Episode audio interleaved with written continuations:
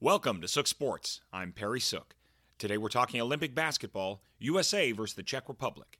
This is your Sook Sports Minute.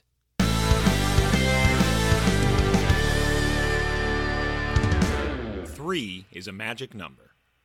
In the final group stage game, with the trip to the knockout rounds on the line, it would seem that third time's the charm, as Team USA routed the Czech Republic 119 to 84.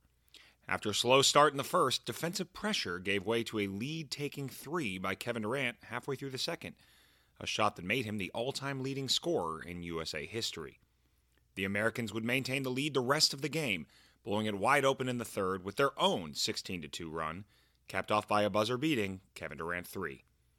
Though Team USA awaits its matchup for the Final Eight, newfound team chemistry and almost 50% shooting from beyond the arc should make this team highly competitive the rest of the way.